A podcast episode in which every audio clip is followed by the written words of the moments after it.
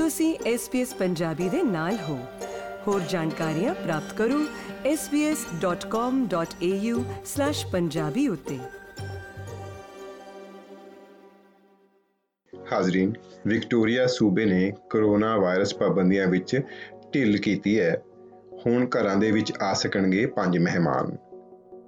Premier ਨੇ corona virus ਪਾਬੰਦੀਆਂ ਵਿੱਚ ਢਿੱਲ ਦਿੰਦੇ ਹੋਏ ਐਲਾਨ ਕੀਤਾ ਹੈ ਕਿ ਮੰਗਲਵਾਰ ਅੱਧੀ ਰਾਤ ਤੋਂ ਬਾਅਦ ਘਰਾਂ ਵਿੱਚ ਪੰਜ ਮਹਿਮਾਨ ਜਾਂ ਦੋਸਤ ਆ ਸਕਣਗੇ।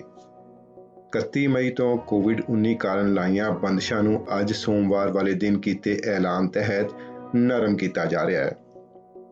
ਨਜ਼ਦੀਕੀ ਮਿੱਤਰਾਂ ਅਤੇ ਰਿਸ਼ਤੇਦਾਰਾਂ ਨੂੰ ਇਹਨਾਂ ਬੰਦਸ਼ਾਂ ਕਾਰਨ ਬਹੁਤ ਪਰੇਸ਼ਾਨੀ ਹੋ ਰਹੀ ਸੀ। ਹੁਣ ਪੰਜ ਲੋਕ ਆਪਸ ਵਿੱਚ ਮਿਲ ਜੁਲ ਸਕਣਗੇ। ਇਹ ਕਹਿਣਾ ਹੈ ਪ੍ਰੀਮੀਅਰ ਡੇਨੀਅਲ ਐਂਡਰੂਸ ਦਾ। 20 ਮਿਲੀਅਨ ਡਾਲਰਾਂ ਦੀ ਲਾਗਤ ਨਾਲ ਰੈਪਿਡ ਰਿਸਪੌਂਸ ਸਕੁਐਡ ਸਥਾਪਿਤ ਕੀਤੇ ਜਾਣਗੇ ਤਾਂ ਕਿ ਨਵੇਂ ਕੋਵਿਡ-19 ਦੇ ਕੇਸਾਂ ਨਾਲ ਤੁਰੰਤ ਨਜਿੱਠਿਆ ਜਾ ਸਕੇ ਇਹ ਟੀਮਾਂ ਕਰੋਨਾ ਵਾਇਰਸ ਨੂੰ ਰੋਕਣ, ਉਸ ਨਾਲ ਨਜਿੱਠਣ ਅਤੇ ਇਸ ਨੂੰ ਸੀਮਤ ਰੱਖਣ ਵਿੱਚ ਵੀ ਮਦਦ ਕਰਨਗੀਆਂ।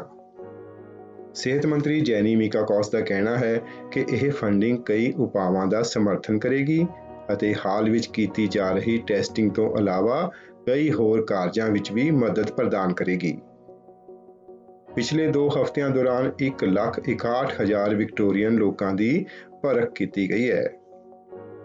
ਆਉਣ ਵਾਲੇ ਮਹੀਨੇ ਦੌਰਾਨ ਵੀ ਕਰੋਨਾ ਵਾਇਰਸ ਲਈ ਕੀਤੇ ਜਾਣ ਵਾਲੇ ਟੈਸਟ ਜਾਰੀ ਰਹਿਣਗੇ।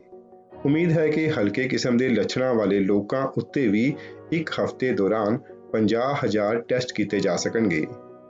ਮਈ ਦੇ ਅਖੀਰ ਤੱਕ ਕੁੱਲ ਟੈਸਟਾਂ ਦੀ ਗਿਣਤੀ 1,50,000 ਤੱਕ ਅਪੜਨ ਦੀ ਉਮੀਦ ਹੈ। ਮਿਸ ਮਿਕਾਕੌਸ ਨੇ ਇੱਕ ਬਿਆਨ ਵਿੱਚ ਕਿਹਾ ਕਿ ਪਾਬੰਦੀਆਂ ਵਿੱਚ ਦਿੱਤੀ ਜਾਣ ਵਾਲੀ ਢਿੱਲ ਕਾਰਨ ਕਰੋਨਾ ਵਾਇਰਸ ਦੇ ਕੇਸ ਕੁਝ ਵੱਧ ਵੀ ਹੋ ਸਕਦੇ ਹਨ। ਵਿਕਟੋਰੀਅਨ ਲੋਕਾਂ ਨੂੰ ਸੁਰੱਖਿਅਤ ਰੱਖਣ ਲਈ ਸਿਹਤ ਵਿਭਾਗ ਅਤੇ ਮਨੁੱਖੀ ਸੇਵਾਵਾਂ ਵਾਲੇ ਵਿਭਾਗ ਨੇ ਰਲ ਕੇ ਇੱਕ ਰੂਪਰੇਖਾ ਤਿਆਰ ਕੀਤੀ ਹੈ। ਰਾਜ ਵਿੱਚ ਕਰੋਨਾ ਵਾਇਰਸ ਦੇ 7 ਹੋਰ ਕੇਸ ਸਾਹਮਣੇ ਆਉਣ ਦੇ ਨਾਲ ਕੁੱਲ ਗਿਣਤੀ 1494 ਹੋ ਗਈ ਹੈ। ਇਹਨਾਂ ਨਵੇਂ ਕੇਸਾਂ ਵਿੱਚ ਸੀਡਾਰ ਮੀਟਸ ਦੇ ਪੀੜਤ ਵੀ ਸ਼ਾਮਲ ਹਨ ਅਤੇ ਇਸ ਅਦਾਰੇ ਤੋਂ ਪੀੜਤ ਹੋਣ ਵਾਲਿਆਂ ਦੀ ਕੁੱਲ ਗਿਣਤੀ 77 ਤੱਕ ਪਹੁੰਚ ਗਈ ਹੈ। ਇਸ ਨਵੇਂ ਤਿਆਰ ਕੀਤੇ ਰੈਪਿਡ ਰਿਸਪੌਂਸ ਯੂਨਿਟ ਵਿੱਚ ਸਿਹਤ ਵਿਭਾਗ ਦੇ ਮਾਹਰਾਂ ਦੇ ਨਾਲ ਕਲੀਨੀਸ਼ੀਅਨਸ ਨੂੰ ਵੀ ਸ਼ਾਮਲ ਕੀਤਾ ਜਾਵੇਗਾ ਤਾਂ ਕਿ ਕਰੋਨਾ ਵਾਇਰਸ ਟੈਸਟ ਹੋਰ ਉਚਿਤ ਤਰੀਕੇ ਨਾਲ ਕਰਵਾਏ ਜਾ ਸਕਣ। ਕੋਵਿਡ ਪੀੜਤਾਂ ਦੇ ਸੰਪਰਕਾਂ ਵਿੱਚ ਆਏ ਲੋਕਾਂ ਦੀ ਭਾਲ ਹੋਰ ਕਾਰਗਰ ਬਣਾਈ ਜਾ ਸਕੇਗੀ ਅਤੇ ਚੰਗੀ ਸਾਫ਼ ਸਫ਼ਾਈ ਵੀ ਯਕੀਨੀ ਬਣਾਈ ਜਾਵੇਗੀ। ਇਹ ਯੂਨਿਟ ਉੱਚ ਜੋਖਿਮ ਵਾਲੀਆਂ ਸਹੂਲਤਾਂ, ਕਾਰੋਬਾਰਾਂ ਅਤੇ ਉਦਯੋਗਾਂ ਦਾ ਦੌਰਾ ਕਰਦੇ ਹੋਏ ਇਸ ਲਾਗ ਦੇ ਨਿਯੰਤਰਣ ਅਤੇ ਰੋਕਥਾਮ ਨੂੰ ਯਕੀਨੀ ਬਣਾਉਣਗੇ। ਇਸ ਤੋਂ ਇਲਾਵਾ ਮੋਬਾਈਲ ਟੈਸਟਿੰਗ ਯੂਨਿਟਾਂ ਪਹਿਲਾਂ ਵਾਂਗ ਹੀ ਕੰਮ ਕਰਨਾ ਜਾਰੀ ਰੱਖਣਗੀਆਂ। ਇਹਨਾਂ ਨੂੰ ਉਹਨਾਂ ਭਾਈਚਾਰਿਆਂ ਤੱਕ ਵੀ ਵਧਾਇਆ ਜਾਵੇਗਾ, ਜਿੱਥੇ ਕਰੋਨਾ ਵਾਇਰਸ ਦੇ ਮਾਮਲੇ ਜ਼ਿਆਦਾ ਸਾਹਮਣੇ ਆਉਣਗੇ। ਇਸ ਫੰਡਿੰਗ ਵਿੱਚ 8 ਮਿਲੀਅਨ ਡਾਲਰ ਖੋਜ ਸੰਸਥਾਵਾਂ ਵਾਸਤੇ ਵੀ ਹੋਣਗੇ।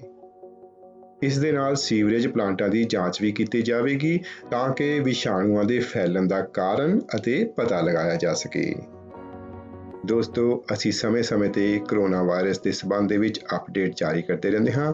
ਸਾਡੀ ਵੈਬਸਾਈਟ ਜਾਂ ਫੇਸਬੁੱਕ ਪੇਜ ਦੇ ਪਤੇ ਤੇ ਜਾ ਕੇ ਇਸ ਬਾਰੇ ਤੁਸੀਂ ਵਧੇਰੇ ਜਾਣਕਾਰੀ ਹਾਸਲ ਕਰ ਸਕਦੇ ਹੋ। SBS ਨਿਊਜ਼ ਦੀ ਮਦਦ ਨਾਲ ਇਹ ਜਾਣਕਾਰੀ ਤੁਹਾਡੇ ਤੱਕ ਲੈ ਕੇ ਆਂਦੀ ਐਮਪੀ ਸਿੰਘ ਨੇ। ਜਾਣਨੇ ਚਾਹਾਂਗੇ ਤੁਹਾਡੇ ਵਿਚਾਰ ਜਰੂਰ ਸੁਨੇਹਾ ਭੇਜਿਓ 042 999 62 ਦੇ ਉੱਤੇ। ਫੇਸਬੁੱਕ ਉਤੇ SBS ਪੰਜਾਬੀ ਨੂੰ ਲਾਈਕ ਕਰੋ ਸਾਂਝਾ ਕਰੋ ਅਤੇ ਆਪਣੇ ਵਿਚਾਰ ਵੀ ਪ੍ਰਗਟਾਓ।